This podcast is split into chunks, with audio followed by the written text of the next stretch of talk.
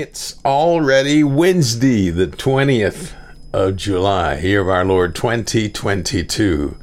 I pray this finds you well, and I pray this finds you glad to be alive and glad to be enjoying time with God and the many things that God is sharing with you and with us to further the knowledge of His love. And I think today's devotional is pretty powerful in that, in terms of the passage that's been selected for us by the lectionary and we're going to the Old Testament, OT Railroad. Prophet Hosea, chapter 1, verses 2 through 10, in the New Revised Standard Version of the Bible. The title is called God's Unfailing Love is No Secret. And I pray this blesses your life and brings hope and peace to whatever it is that you may be facing. When the Lord first spoke through Hosea, the Lord said to Hosea, Go take for yourself a wife of whoredom, and have children of whoredom, for the land commits great whoredom by forsaking the Lord. I'm blushing already. So he went and took Gomer, daughter of Diblaim, and she conceived and bore him a son. And the Lord said to him, Name him Jezreel, for in a little while I will punish the house of Jehu for the blood of Jezreel, and I will put an end to the kingdom of the house of Israel. On that day I will break the bow of Israel in the valley of Jezreel. She conceived again and bore a daughter. Then the Lord said to him, Name her Lo Ruhamah, for I will no longer have pity on the house of Israel or forgive them. But I will have pity on the house of Judah, and I will save them by the Lord their God. I will not save them by bow, or by sword, or by war, or by horses, or by horsemen. When she had weaned Lo Ruhamah, she conceived and bore a son. Then the Lord said, Name him Lo Ammi, for you are not my people, and I am not your God. Yet the number of people of Israel shall be like the sand of the sea, which can be neither measured nor numbered.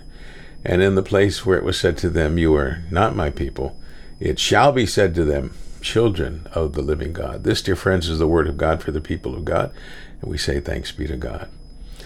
Well, you've been in a church where the minister has used some props to get the message across, and uh, some pastors, more than others, really utilize props quite effectively. Uh, one pastor in the Dallas Fort Worth area one year, a couple of years back, did a series on what else? Sex and had a brand new showroom quality Ferrari. I mean, brand new, very expensive. Boys and girls, if you don't know what a Ferrari is, a very expensive car. It was on the stage. If you want to know the sermon and how this very fast car related to the message, well, uh, Google it.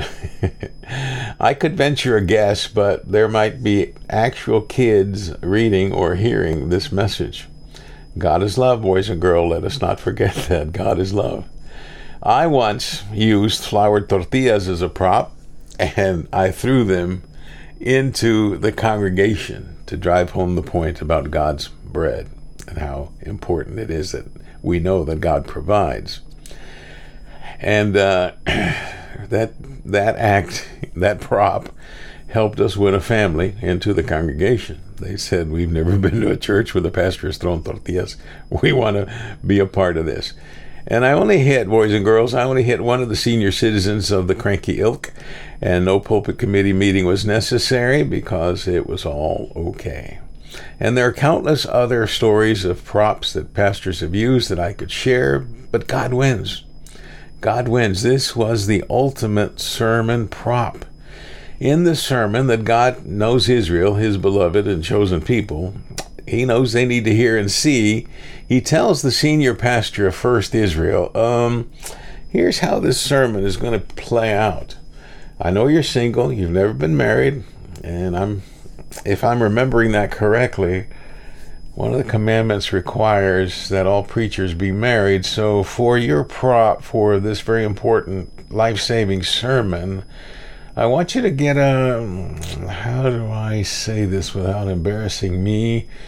you and the woman and the boys and girls that might be listening to this message.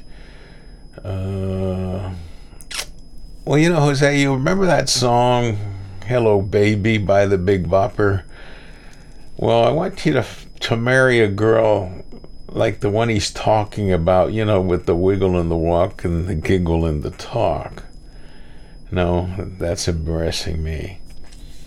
How did Eugene Peterson have the nerve to write this passage in such a brass way? If you don't have a message Bible, Google it.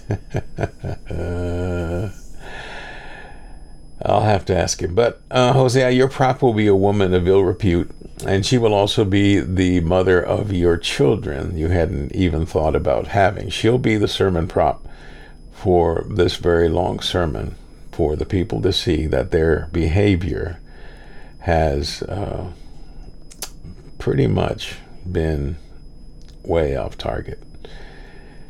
And uh, their, her behavior mimics the behavior of Israel. So this is what they need to hear. And you know, Hosea replied, Lord, I don't think I'm following this sermon idea or this sermon prep about the prop. Say that five times really fast. I'm hearing you want me married, and that's fair. I've thought about marrying a girl like dear old mom, but this prop seems to be uh, a bit beyond where I thought a prophet should start a marital journey. I thought about a high school sweetheart might have been a bit more logical, especially for a prophet like me. you know, a prom, some Friday night football games, a hayride or two, MYF dances, but no. You went and instead of starting more on a street corner. I thought we might have started on a rumble seat, Granddad's old Model A. And Shazam, you want me to marry a girl named Gomer? she might not be quite Mayberry material. She's solid lost wages. I mean, Las Vegas. And the wedding took place. I now pronounce you husband and, slight hesitation on God's part, wife. The wedding night produced this child, whom God same, said they were to name Jezreel, for the shedding of the blood of Jezreel, and this would be the end of the house of Israel. The sermon is live. Everybody's attention is on this prophet and his wife. And this birth, God said, would break the bow or the bow of Israel in the valley of Jezreel. Then Gomer conceives again, and this time it's a baby girl. They name her Lo Ruhamah, which means no mercy. And this is because God would no longer have pity or show mercy on the house of Israel. The pity would go to the southern brother, Judah, whom God would save by his might and not by anything created like bows or swords, arrows of war, horses or horsemen. Conception number three Gomer has another child. And this one is named No Lo Ammi, means nobody because Israel was now nobody to God, and God was no longer than God. But it ends with hope, because God declares that the number of people from Israel would be like the sand of the sea, too numerous to count. And the place, the very place where God had said no more Israel, it would be remembered as the place where God would call them children of the living God. Friends, it's sad to know that such sermons are ever necessary, but they are. Yet this sermon, with the sad sermon plot that the prophet had to endure, was a powerful message to the unfaithful people of Israel. God asks his people again and again, Can't you be faithful? Can't you fulfill the vows you took to be my people? Must you stray time and time again? Your actions scream that you deserve death, yet my love for you is so great. Hear this, folks. I will forgive you and restore you if you sincerely and honestly repent of your sin. There's no need to wander among the dead while you still have life.